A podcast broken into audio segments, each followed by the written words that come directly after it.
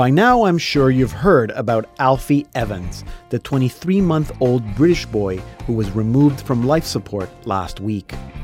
I was not in that Liverpool hospital for the year or so that Alfie was on a ventilator and receiving care. I do not have all the details, and there is so much misinformation out there that it's hard to keep it all straight. What I do know is that when someone is at the end of life with no prospect of recovery, and it's the doctors who are the experts that can tell us when that is, they are offered palliative care that means there is no extraordinary care, no respirators, no feeding tubes, no IV. It doesn't mean the person is starved or dehydrated to death. But at that point, the person's body cannot process nutrition, and so forcing food or fluids into the body is difficult, even harmful. The body is shutting down. I don't know how Alfie was treated, but I can hope that he was receiving adequate palliative care. If that was the case, then it was not euthanasia. Alfie's death was not hastened. He simply was allowed to die a natural death. But I don't know. Let's hope that Alfie's parents, Tom and Kate, are able to find solace in knowing that the care given to their child was the best appropriate care and that he is now in heaven interceding for them. I'm Deacon Pedro, and this is the Salt and Light Hour.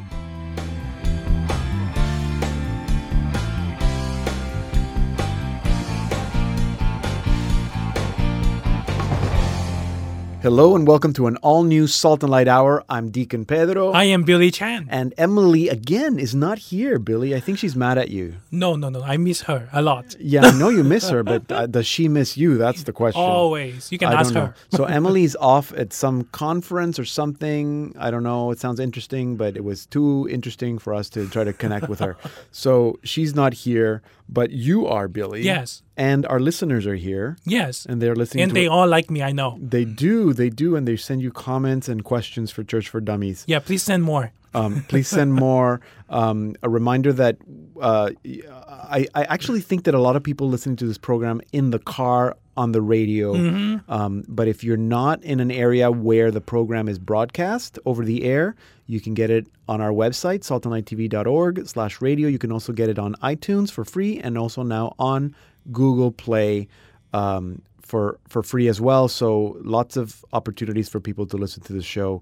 Um, later on today, because Emily's not here, Allison is going to be with us um, with our news. Oh, she's uh, going to talk about the news? yeah, Allison is going to sit in for Emily to do our news. Great. And then after that, we have Church for Dummies. You're back. Yes. So do you have Yes. you have a good question for us today, I have a Billy? really good question. According to you, According to me, okay. it's a very good question. So you, you will be about Pope Francis again. Okay. But um, yeah, I will say more later. a question. Just ab- skip it. A question about the papacy or something to do with popes. I don't know. Okay, so and it's not a dumb question for dummies. Anyway, Billy. So here's a serious question for you. Okay.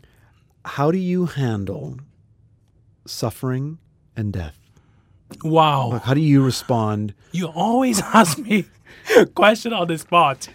Okay, I Well, yeah. Um, suffering and death. like, do you handle it well? Do you do you take it hard? Recently, because I am a catechist, Yes. recently uh, we were talking about uh, why God let bad things happen. uh huh. Uh huh. Okay, and one of my students answered it really, in a really like logical way, Yes. saying that God doesn't want that one bad thing happen. Right. God give us freedom, and we made bad things. Yes. So, but you know, in, emotionally, you know, how do you treat suffering? I always go to go back to prayer Yeah. and Good. go back to my wife Yes. talk about it. yeah. Um, uh, yeah, and It's listen to hard- some music. No, you're right, but it's still hard. I mean, even if we know in your head, you know, God doesn't want Yeah. things, bad things to happen. You know, it's But still hard. You st- no, you still have to deal with it. Yes, because emotionally you will like last, you will last quite long. Yeah, and it's not easy to look always at the bright side and think and think eternally. Like I always think, Yes, I got to think about the eternal, and but I'm not in the eternal. Yeah. I'm in the. but I need to be honest to Yeah. to all the audience.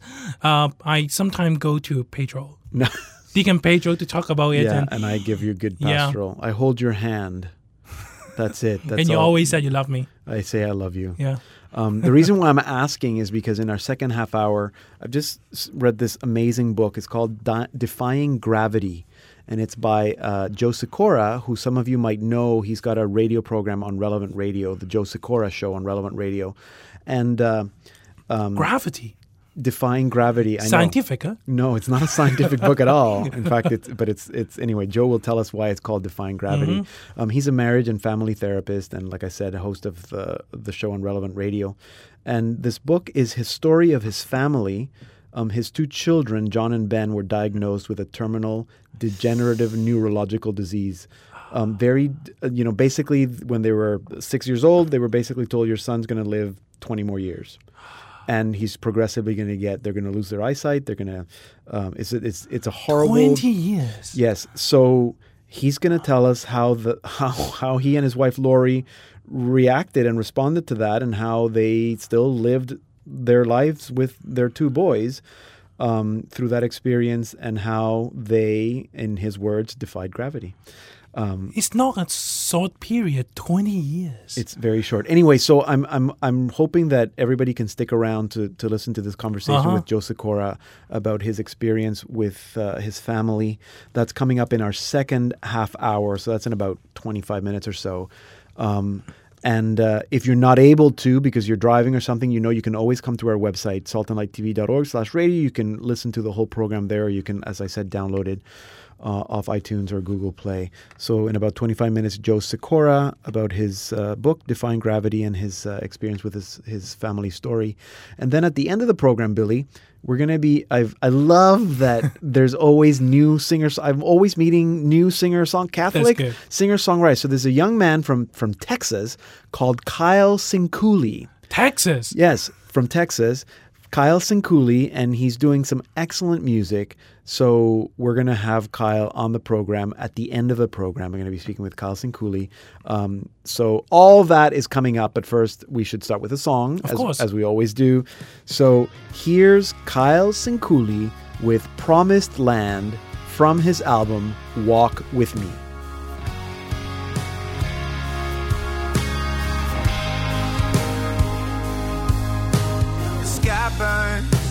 Colors as the sun sets on the night.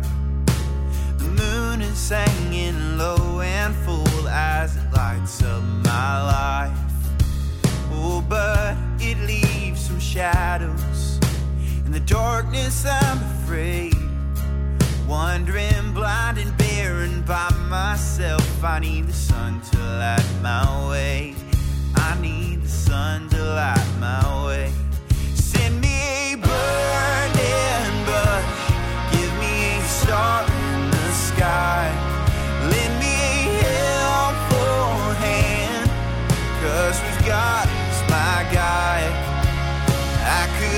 Wander for a hundred years. I walk a thousand miles.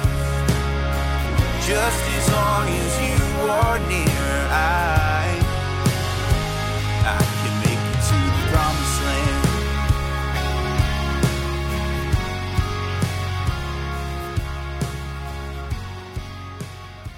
That was Kyle Sinkuli with Promised Land from his album Walk With Me. We're going to be speaking with Kyle Sinkuli in our second half hour and in about five minutes, Church for Dummies with Billy Chan. But first, Allison Kenny is sitting in for Emily here with our news. Hi, Pedro. Hi, Allison. Nice to have you. Oh, thanks. Good to be back. So, what's in our news today? All right. So, today our top story is that a judge in Australia has ruled that Cardinal George Pell must Right. stand trial on charges of alleged sexual abuse. Right. So, he's the Archbishop of Sydney. Of Melbourne. Of Melbourne, Actually, right, yes. but he's a cardinal, He's yes. a cardinal, yes. And so he is the most senior Vatican official to ever have been charged in the sex abuse crisis in the church. He's the prefect of the Secretariat for the Economy, so he's essentially the Vatican's finance minister. Uh-huh. Right. And for the past year, he's been on a leave of absence because he has to stay in Australia, given that he is technically out on bail. Mm-hmm. Yes. So there was a preliminary hearing that's been held over the past month, and a mm-hmm. judge has said that about half of the charges in the hearing are to be dismissed, including the most serious ones. Really? But, yes, the judge then has ruled that some of the charges cases are strong enough to warrant being tried by a jury. Hmm. We don't know the total number of charges that have been, you know, that hasn't been made public, and Pell has emphatically pleaded that he is not guilty. Right. What we do know is that the charges stem from two periods of time. One in the 70s when he was present in um, his hometown called Ballarat, Uh-huh. which is a city of about 100,000 people. I lived in Australia for about three years Yeah. Uh-huh. in Melbourne, went to the rural areas um, in Victoria, which is the state that uh, Melbourne's in, and then also lived elsewhere.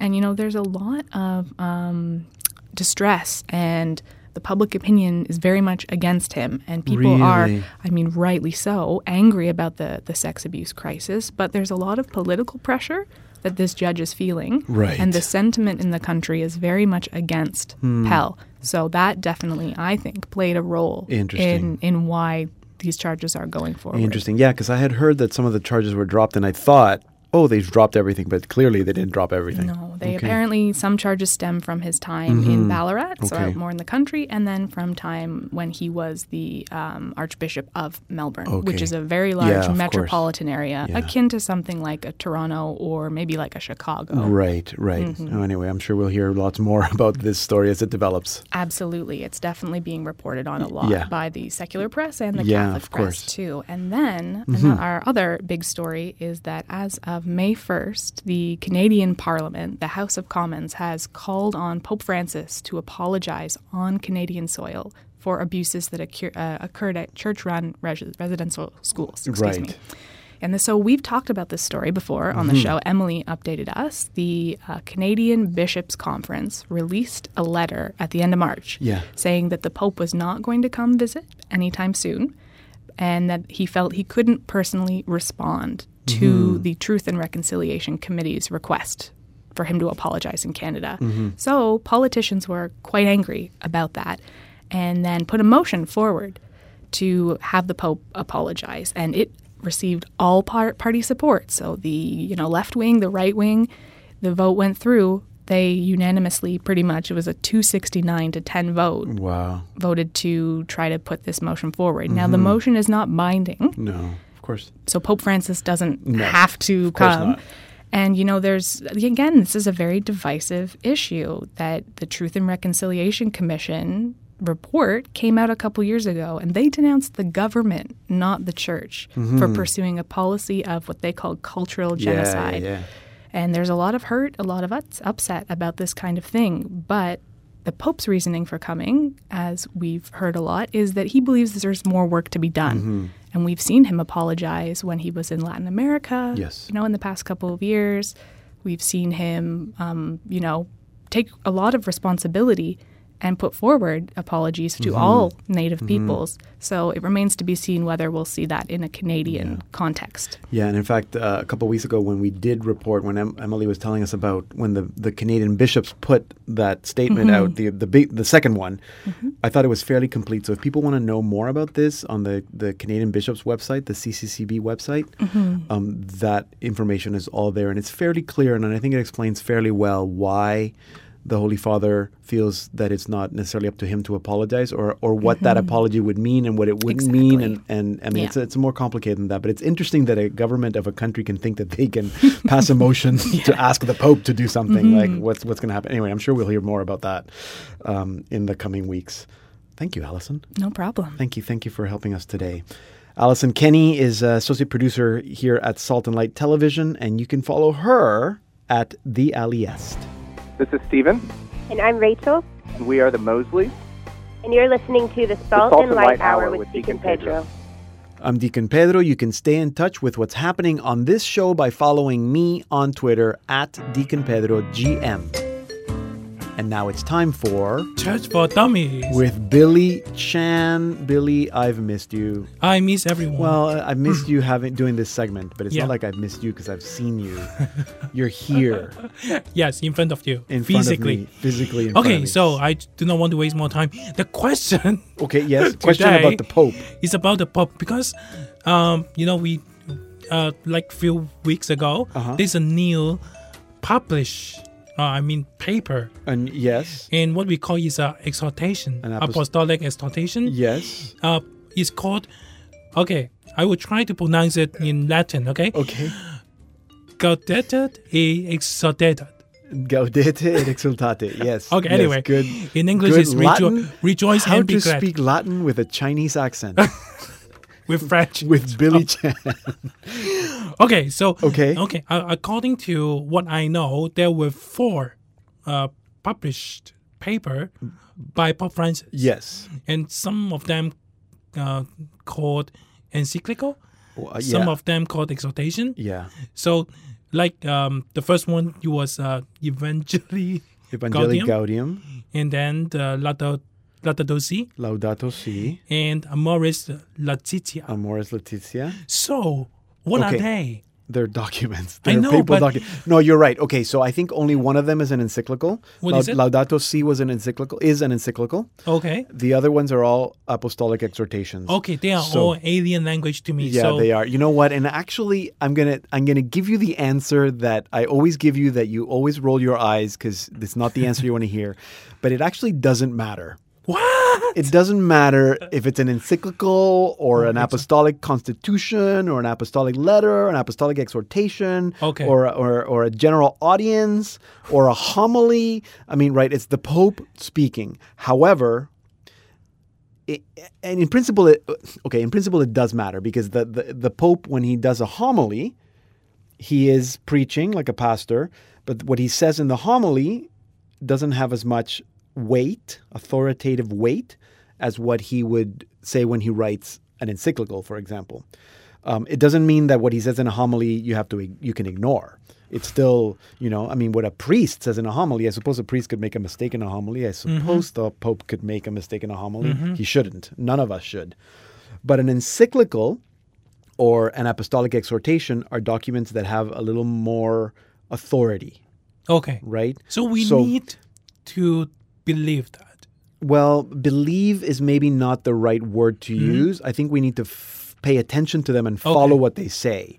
So, um, and I think that the main difference between an encyclical and apostolic and an apostolic exhortation is that the encyclical is a letter that deals generally with matters of faith and morals. Okay. So more doctrine. So Laudato Si, for example, it deals with the, the, how environment. the environment, but it- from, from a from a faith and morals point of view. Mm. So it's like our our relationship with creation is a moral issue, Okay. as opposed to an apostolic exhortation that deals more with practical, more pastoral things. That's why it's called an exhortation because I'm ex- exhorting you to do something. So usually after a synod of bishops. The document that is produced after is an exhortation, apostolic exhortation. So, Evangelii Gaudium came out of the Synod of Bishops on the joy of the gospel, the uh, uh, proclaiming the gospel. Uh, the, uh, Amoris Laetitia came out of the Synod on the family, and now um, The Gaudete. Gaudete et exsultate, be glad and rejoice. It's also an apostolic exhortation because it's giving us kind of practical, uh, uh, uh, practical tips, practical things that we can apply to our faith. So it's not so much a doctrinal document; it's more of a pastoral document. But that doesn't mean that encyclical is not pastoral, or that there isn't doctrine in the exhortations. But So that's kind I of a difference. Can I say it's a guideline for us to follow the faith yes. or follow Bible? Yeah. Yeah. No, they are. They are. They're. They're the same way that Saint Paul would write letters. Okay. those letters he would exhort people in the letters it's the same thing so st paul wrote a letter to the romans pope francis wrote a letter to all, the whole world Okay, about so- caring for the environment Okay, so for the past pope, there there were a lot of of, of, Yes, of letters like that, right? Like Saint uh, Yeah, John Paul II. yeah, tons of encyclicals yes Yeah, huh? yeah all the popes have written encyclicals and exhortations and some might do more encyclicals because their their their approach is maybe more doctrinal some would do more uh, uh, exhortations because it's more their more pastoral approach so I uh, see. but they're both important and they both need to be followed Okay, I will read it then. Okay, yeah, we should all read all these all these uh, documents from the Pope. Thank you. Thank you, Billy Chan, former radio host and our web guru here at Salt and Light Media. He is our Church for Dummies expert. You can follow him at bjoechan. Hey, I'm Tori Harris, and you're listening to the Salt and Light Hour with Deacon Pedro. For the sixth Sunday of Easter, I wish to offer some reflections on the first reading from the Acts of the Apostles for this day. and then some thoughts on friendship that flow from John's Gospel, chapter 15, and from the teaching of Pope Benedict XVI. Christianity demands that the believer not only grasp intellectually the main tenets of the faith, but also act on them in daily life. The extraordinary story from the Acts of the Apostles of Cornelius' conversion in the first reading certainly illustrates this message. It's the longest individual narrative in the Acts of the Apostles. The theme of this narrative is divine compulsion. Peter is the least prepared to accept Cornelius into the Christian community. He even refuses to admit him two times. Peter had to be converted before he can convert Cornelius. Peter came to the realization that God's gifts were given to all those who listen to the Word of God. Peter's question Can anyone withhold the water for baptizing these people who have just received the Holy Spirit, just as we have?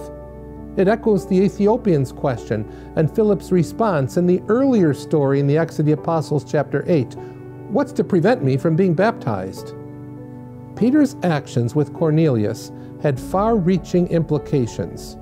Struck at once with the exceptional sincerity, hospitality, and deep goodness of Cornelius and his household, Peter spontaneously exclaimed, God has shown me that I should not call anyone profane or unclean. God shows no partiality. The statement broke centuries of customs, even of theology, that Israel alone was God's chosen people, separated from all other nations as God's very own. Peter had no choice but to baptize the household of Cornelius, and he was criticized for his very ecumenical approach. But Peter responded to his critics, Who was I that I could hinder God? When his critics heard these words, they were silenced and began to glorify God. St. Paul, too, found the same spontaneous manifestation of faith among the Gentiles, and so he made the exciting declaration Now we turn to the Gentiles. The controversy over the law was to linger for a long time, so that Paul dedicated to this topic his most comprehensive theological work, that famous letter to the Romans. In the Gospel for the fifth Sunday of Easter, from St. John chapter 15, we hear the powerful words, I do not call you servants any longer, but I've called you friends. We are not useless servants, but friends. The Lord calls us friends. He makes us friends. He gives us His friendship. Jesus defines friendship in two ways. There are no secrets between friends. Christ tells us everything He hears from the Father. He gives us His full confidence, and with confidence, also knowledge. He reveals His face to us, His heart. He shows His tenderness for all, His passionate love that goes to the folly of the cross. If we were to name one of the most frequent and important themes of Benedict XVI's teaching and preaching throughout his pontificate, it would certainly be his invitation to be a friend of Jesus. He sounded this theme clearly during the Mass for the election of the Roman pontiff in St. Peter's Basilica before the conclave in 2005. Benedict said, Adult and mature is a faith profoundly rooted in friendship with Christ. This friendship opens us to all that is good and gives us the measure to discern between what is true and what is false, between deceit and truth. I remember how moved I was as I listened to the Holy Father's homily at the beginning of his Petrine ministry on April 24, 2005. Three times during that memorable inaugural homily, Benedict XVI spoke of the importance of friendship with Jesus. He said the church as a whole and all her pastors, like Christ, must set out to lead people out of the desert towards the place of life, towards friendship with the Son of God, towards the one who gives us life and life in abundance. He also said there's nothing more beautiful than to know Him and to speak to others of our friendship with Him. Only in this friendship are the doors of life opened wide. Only in this friendship is the great potential of human existence truly revealed. Only in this friendship do we experience beauty and liberation. Then, in his Angelus address in January 2006, Benedict said again friendship with the teacher guarantees profound peace and serenity to the soul, even in the dark moments and in the most arduous trials. When faith meets with dark nights in which the presence of God is no longer felt or seen, friendship with Jesus guarantees that in reality nothing can ever separate us from His love. Once again, in August of 2007, the theme of friendship was front and center. Benedict said, True friendship with Jesus is expressed in the way of life. It's expressed with goodness of heart, with humility, meekness, and mercy, love for justice and truth, a sincere and honest commitment to peace and reconciliation. We might say that this is the identity card that qualifies us as his real friends. This is the passport that will give us access to eternal life. How do we understand the tremendous gift of friendship in our lives? I've always looked to the life and writings of Blessed John Henry Newman as a brilliant model of friendship. Cardinal Newman truly speaks heart to heart, cor ad cor loquitur, a phrase that he chose as his personal motto. There was nothing superficial about Newman's way of relating to so many different people. He looked at them and loved them for who they were with the beatification of that English cardinal in 2010, it's good for us to consider some of Newman's understanding of friendship. Cardinal Newman had a great appreciation for the nobility of human virtues as evidenced in the literature and history of ancient Rome and Greece. At the same time, the saints that he most admired, St. Paul, the ancient church fathers, his spiritual father, St. Philip Neri, and St. Francis de Sales, they could all be described as humanly attractive.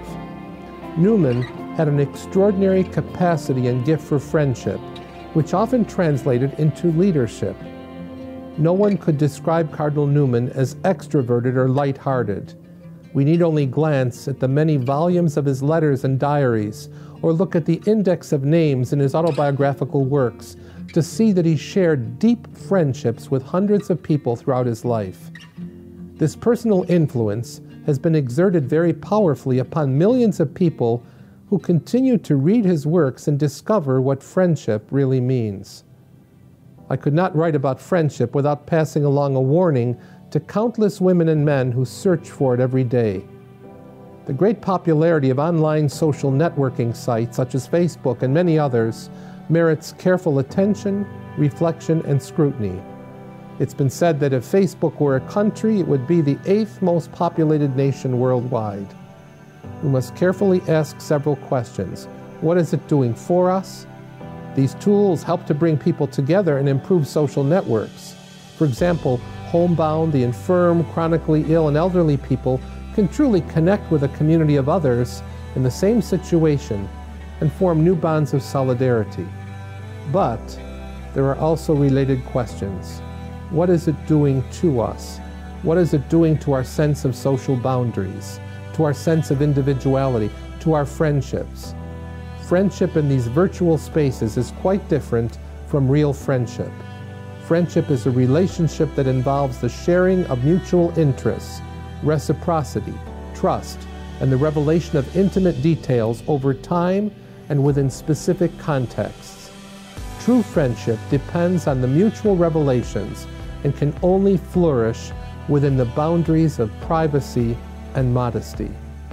On social networking sites, however, there's a concept of public friendship which is not necessarily the friendship spoken of by Jesus in the Gospel, nor Benedict XVI in his wonderful teachings, nor Cardinal Newman in his letters.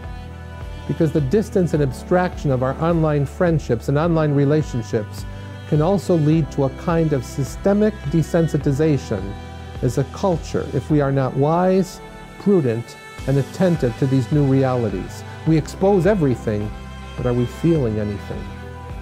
Such friendships, or rather acquaintances, are quite different from the cor ad cor loquitur so ardently desired and expressed and experienced by Jesus with his disciples, or by an impetuous Peter, a Roman official named Cornelius, a British cardinal named John Henry, and a German pope named Benedict who have modeled their lives on the Good Shepherd and faithful friend to every human being. That was Father Tom Rosica with a reflection for the sixth Sunday in Easter goodness and friendship throughout the ages. For more reflections with Father Thomas Rosica, visit our website, saltandlighttv.org. Coming up in our second half hour, a featured chat with Joe Sikora, and we meet singer songwriter Kyle Sincooley so don't go anywhere.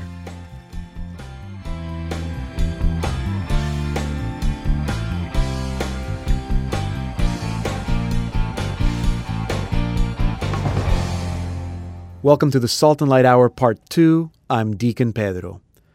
I don't have to ask you how you would respond if you found out that your child was diagnosed with a rare and fatal neurological illness and that his life expectancy would be about 20 years. But how would you respond if you found out that both your children had the same condition? That is the story of the Sikora family. In his book, Defying Gravity, Joe Sikora shares how he and his wife received the courage and the support that they needed to give their children abundant, fulfilling lives in spite of their gradual decline. And to tell us more, um, I'm very, very delighted that we're joined now by Joe Sikora. Joe, welcome to the Salt and Light Hour. Uh, Deacon, thank you so much for having me on. I really appreciate it. Thank you. Um, no, I really appreciate that what you've done to to share this this story of it's a difficult story, but it's a story of hope as well, and and I really appreciate that that you took the time to write it. Um, for people who are, uh, I mean, most of us have never heard of Batten disease. So both your boys, John and Ben, had this rare disease. It's called Batten disease. Can you briefly tell us what the disease does to the to the people who have it?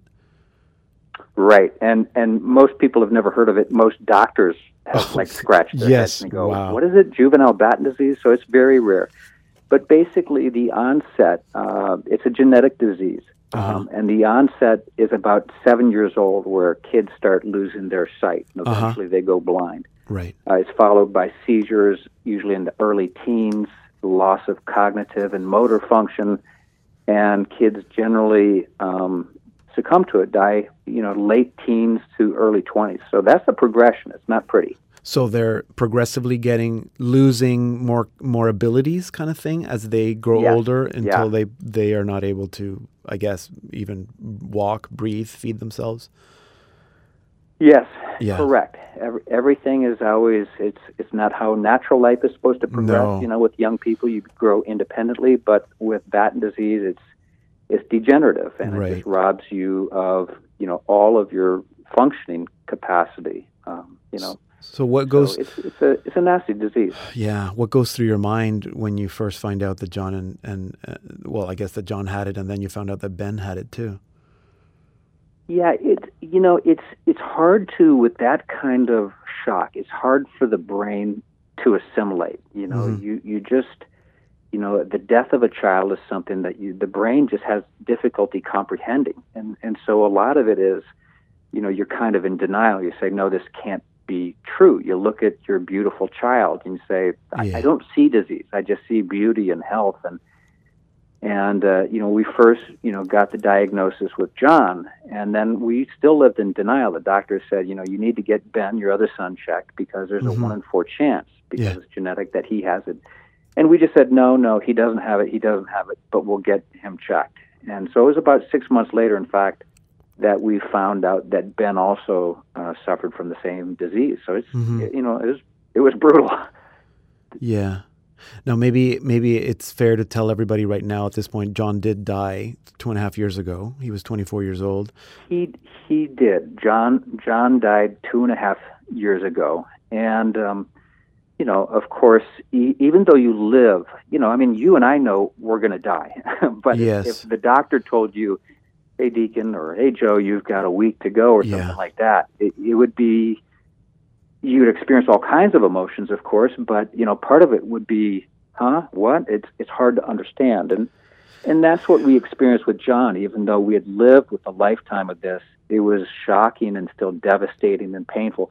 Yet I, I've got to say, you know, and you you've read the book, and I really appreciate you taking the time to read the book. It's not a book. It's it's not depressing. It's, No. it's moving. You know, it's emotional. But the whole story that I really wanted to share is that despite the crosses that we're going to carry in our life, and we will, you're going Mhm. to encounter health crisis, loss, death. You can live joyfully, and and that's a result of the gospel message. That's Yeah. the result of what God did for us. You know, when God enters into the mess of our lives, you experience that grace, and, and that that's what we discovered. Yeah, and and I mean it's it's easy it's easy to say we need to choose joy, but choo- I mean, choosing joy every day in the midst of those little daily, or maybe not, they weren't always little, but struggles is not that easy. Right. Um, but but you have to choose right. joy every moment, every day. Yes. Yeah. A- absolutely. And you're right. It's it's not easy, and frequently it is the little things. But you know, God always gives us a choice. We can choose to follow Him or not. I, yeah. I always go back to. I love the Apostle Paul and Paul in, in chapter four of Philippians, he, he speaks so beautifully, you know, and I'm going to paraphrase it badly, but he says, you know, I've, I've found the secret to being joyful, to yeah. being happy, no matter what it is I have. And, and I, I think Paul's yeah. discovery is what I discovered, which is our circumstances don't have to dictate whether or not we're joyful or happy. Yeah. They never will. It, it's really that choice to see God, to experience God, you know in our in our everyday life that's what brings joy yeah i'm glad that you so it's, it's, sorry to interrupt, but I'm glad that you quoted scripture because one of the things I actually liked about the book, and I don't know how I don't know how conscious it was that you did this, that the book is not just, as you said, a, a hopeful story, a, a, story about finding light in the darkness, but I loved how it actually helped me see some scripture passages differently because you, it's almost like some of it was. So can you um, you know, for example, when you when you speak about the seed that must die, right, um, and be buried, um, what? Tell us about that, because there's a lot of lessons that you learned, um, but not all yeah. the lessons are scriptural in our lives. But I think they can be. Right. Yeah. I mean, that was the journey for me. Is as I moved through, as I was writing this book, and it was a process of years, quite honestly. Uh-huh. And I would go back over these incidents that I had experienced. Some of them just really goofy and funny. You know, yeah. watching my goofy dog and yes. you know going, wait a second. And, and scriptures would come to mind, and I would meditate and think about it and put it in the context of my life. And the parable of the seed, you know, mm-hmm. the, the seed must die, Christ says, you know, yeah. before it can really sprout eternal life. And and I would say the seed for me, and I'm not a theologian. You, you're better equipped to talk about this than I would am, but for me, the seed is what we think our lives are. And, and, and I think, in a sense, God says, no, you've got to bury that so that it can become real life, the life that I'm offering you. Yeah. And, and, and again, for me, it was to let go of my hopes, my dreams, and, and, and place them before God so that I could discover new life. And that's really, that's, that was this discovery. That's, yeah. that's what I found is that new life that only God can give. Yeah, that's so hard though for all of us to let go of our expectations yeah. of what our my life should be or shouldn't be or could have been. Um, you mentioned, I mean, John John passed two and a half years ago. Ben is still alive. Ben knows that he has the same condition as his brother. He knows what what is coming. How does that help him or make it harder for him to let go? Do you know what I'm uh, asking? Yeah. And I guess for well, you, for you and your wife Lori too, to know what's coming, it doesn't make it yeah. easier to let go. No, you know, because of the nature of the disease and because it's a brain disease, and you know, there's some some understanding eludes Ben. you know, he he doesn't quite get right, it completely, right. Um, which is a real grace.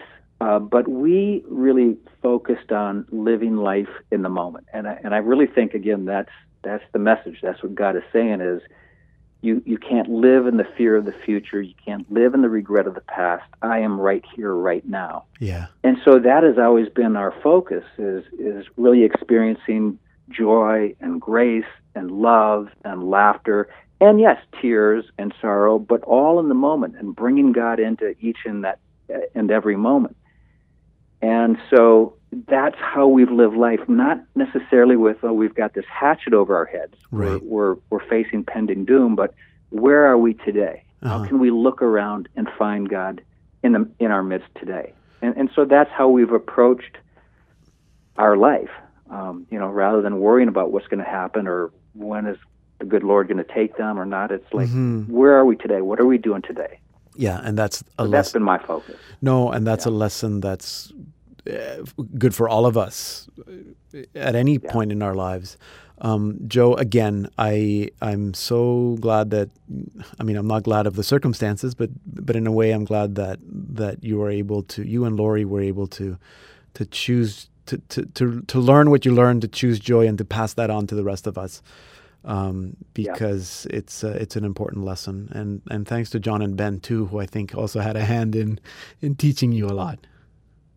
Oh, they did every day. Every day, the lessons continue. There's no doubt about For it. For sure, and they continue. And, and, I, you know, just so you know, I, I wouldn't trade my life with anybody. You yeah. know, what I've experienced, the love I've experienced, um, the graces I've experienced, uh, cannot be bought. Uh, they, they, but they are there for you and everyone to experience. Yes, that, that's what God offers us. Amen. And, and, by the way, all, all of the proceeds of the book mm. are being donated. I'm, I'm not making a dime off the book. We're actually donating all the proceeds to Beyond Batten Disease. Excellent. Yeah, uh, good. You know. Yeah, so that's good. Another incentive for people to to get the book, but it's definitely a worth worth getting. Thank you, Joe, once again for sharing uh, a little bit of your story with us um, through the book and today Absolutely. on the show. Thank you. Joe Sikora. He's a former actor and stuntman. He was a police officer for 17 years and is now a marriage and family therapist. He's the host of the Joe Sikora Show on Relevant Radio, and he's the husband and Lori, and they are the parents of John and Ben. Joe's book, Defying Gravity, is published by Ignatius Press. And here now is our featured artist of the week, Kyle Sinkule, with Brother from his new album, Walk With Me.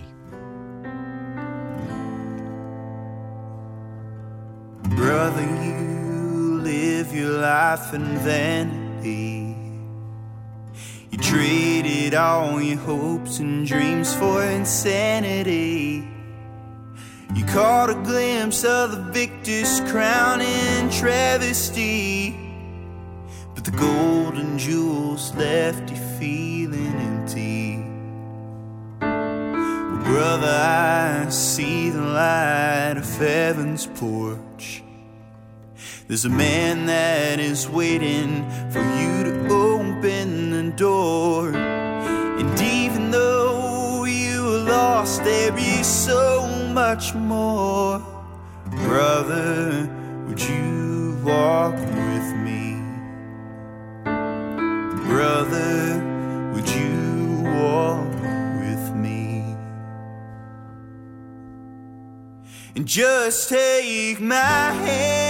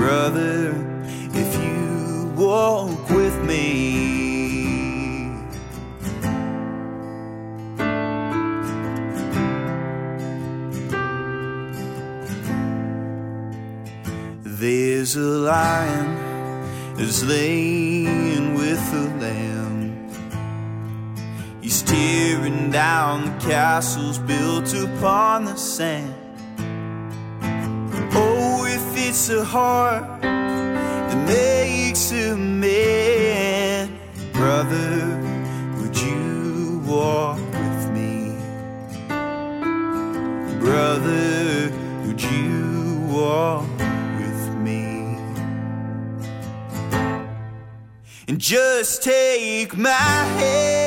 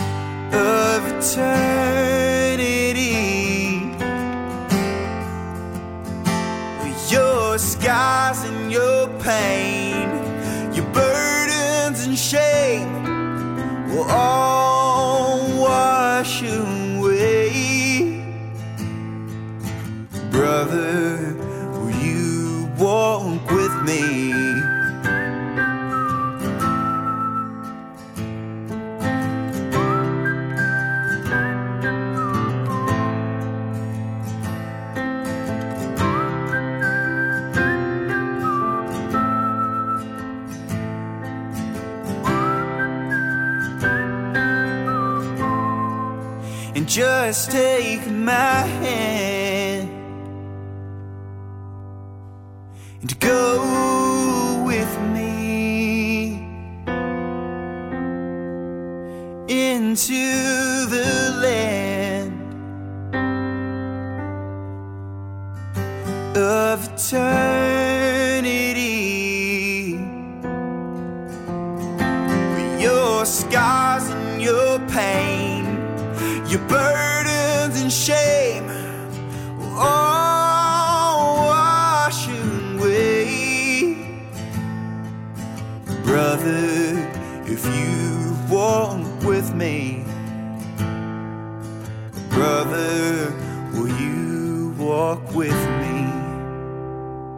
was Kyle Sinkule with Brother from his new album Walk With Me. Kyle Sinkule is a young singer songwriter from Central Texas. He began singing and playing guitar at local churches. Soon after, he began writing songs, and his debut album is titled Walk With Me. It's the album that we've been listening to. And now Kyle is playing big festival stages all over the United States and opening for the likes of Matt Maher and The Afters. And today, Kyle Sinkule is here with us on the Salt and Light Hour. Kyle, welcome to our program. Yeah, thanks for having me, Deacon. Um, so, question that I, I usually ask everybody when they first come on the show: what what was it like growing up for you? You grew up in Central Texas. Yeah, so growing up was good. I was uh, in a small town of about uh, 2,500 people. Uh huh. So uh, everybody knows everybody, which Right. is great Yeah. um, to get the word out about anything. Um, so I, growing up was good. Uh, did was focused in music a lot, and Yeah. uh, my my dad actually got me into music. He was in a band for a while, so okay. growing up was uh, mostly in and out of church doing Uh-huh. music. Okay. So you were you were growing up in in in in, in a church environment and in a musical environment. Yes, Um, and yes. Um, so and were you doing I guess music in church as well? yeah, so I went to a small Catholic school in um, the t- the town I'm from is about 30 minutes north of uh, Waco, so the fixer upper Okay. capital Uh-huh. of the world. Yeah. um, Wow. And so I started doing music at our Friday morning masses um, when I was in the seventh grade. Uh huh. Wow. So that's kind of where it started. Wow. And but you were playing like you were doing masses and stuff. You weren't leading like leading worship worship or anything like that in grade 7 were you? No, not yet. did you did you as a teenager ever go through periods of time when you were like rebellious or doubting your faith? Um, not necessarily when I was a teenager. Um, Uh-huh. When um, after a- after um, grade school and going into high school, um, we a few people from our church, um, St. Mary's in West, um, started a little youth band, and so we would do uh, small gigs around uh, at different churches and.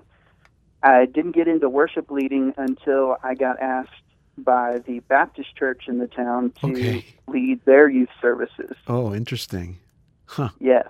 Interesting. What was that like? Uh, it was great um, because ha- half of my family um, is Southern Baptist. Okay, And the okay. Other, and the other half is, is Catholic. Okay, good. That's a good combination. Um, when when did you start writing your own stuff? Um, I started writing uh, from what my parents told me when I was really young. I would just, you know, write uh, little silly songs. Yeah, but I yeah, yeah. didn't start taking it seriously until um, I was around 14 or 15. Right. And were you writing church-based music, uh, lyrics, or was it just stuff about anything? Um, a lot of it was stuff that um, was related to me. And growing up um, north of Waco, uh, David Crowder was a huge influence, and so I really love writing church music. And actually, um, one of the songs off my album uh, is called um, "From the Cross." Oh, yeah? I actually wrote when I was 14. Oh wow. yeah. yeah, so a lot of it was early. Wow. So then this first album, uh, Walk with Me it, it was kind of a compilation of all the stuff you had written uh, uh, from when you started writing music, or some of the best stuff. Yeah, so it was the the album started. The idea for it started when I had released, recorded, and released a song uh, called "Promised Land." Okay. Um, and one of one of the uh, men from our church sponsored me to go record it, and it ended up doing really well on uh, Amazon, and it set at the number one spot for a little while. Oh yeah. My and my dad thought that that would be a good idea um, for me to go ahead and record some of the other songs that I Yeah. had. Um, and so um, he sponsored the album and Okay. um, told me that if I if I was going to do it, I had to I had to sit down and focus on it and write some good songs. So that's what I did. That's good. Good incentive to have your dad uh, sponsoring you. Um, d- did you ever play with your dad? Um, he was in um, some some country cover bands and Uh-huh. um, wasn't really involved in in church when I was growing up, um, music wise. Okay. Um, so, but now we play together um, through the uh, Acts uh, Okay. retreat community. Okay. Oh yeah. Okay. All right. Now, why did you settle on that title, "Walk with Me"? Um, it actually was not my idea to call the song. I was going to title it off of the track "Brother." Uh huh. Okay. and then I, I had a couple people tell me that you should call it "Walk with Me" since it's, you know, kind of your journey up till now. Uh, Right. So I thought that was a good idea, and I listen to people that are smarter than me, so that was that was the idea behind it. so, do you feel how how do you, how does that kind of summarize your journey up to this point? So up to this point, growing up, um, wanting to find out uh, about myself, uh, you know, you're kind of discovering yourself along along the way of high school and into early college and figuring out who you are. And a lot of those songs were songs that I didn't necessarily try to write to. Um, portray a specific message. It was what I was going through at the time, Mm-hmm. and and how how my faith related to that, and um, didn't I didn't really discover how deep um, my faith life was until um, I actually walked away from the church for a little bit, Right. um, and came back to it. And so I think those songs are a reflection of that time Uh huh. Where I was discovering who I was. Right. Um, uh, you're you're doing a lot of shows, live shows, and or hoping to do live shows. Um, are you also writing more music and recording still? Is there? Um, rec- recently, um, I am taking a break. Um, I've been working a little bit um, on some different jobs, Uh-huh. um, but am planning on um, getting back into writing and uh, hopefully putting out another album here in the next couple of years. Oh, good. That will be good because uh, uh, it's really good stuff, uh, Kyle. Um, uh, thank you for for sharing a little bit of of what you do with us today, and and uh, we look forward to more good music coming from you in the next couple of years. Make sure you let us know so we can get you back on the show. Okay. Yes, we'll do. Thank you. Thank you, Kyle Sinkule. You can find out more. He's got a website. It's, uh, you know what? It's kylesinkulemusic.wixsite.com. But we're going to put that link on our site, saltandlighttv.org slash radio, so you can find it easily. Um, Sinkule, it's spelled S I N K U L E if you want to search him. Uh, but you can also look him up on Instagram. He's really busy on Instagram at Kyle S. Official. Kyle S. Official is the handle for Instagram for Kyle Sinkule. Let's uh, end with a song here now is Kyle Sinkule with Saul from his album Walk With Me.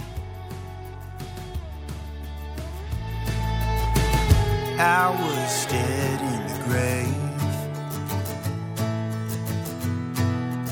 buried in all my sin. I was six feet under.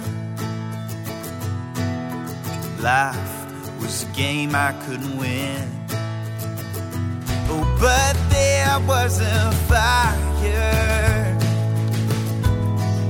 that burned bright deep within, and I was filled with desire from this grave. I'll rise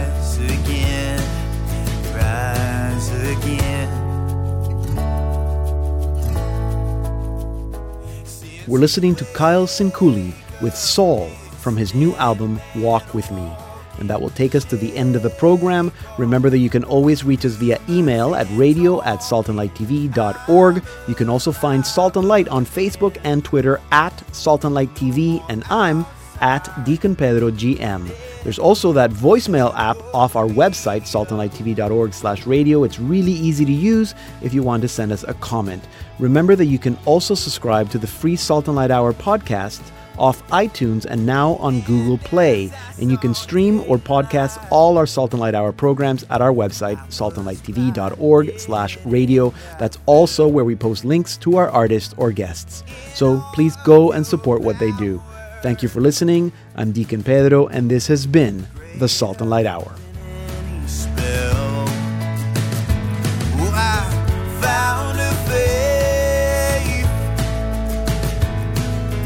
brought me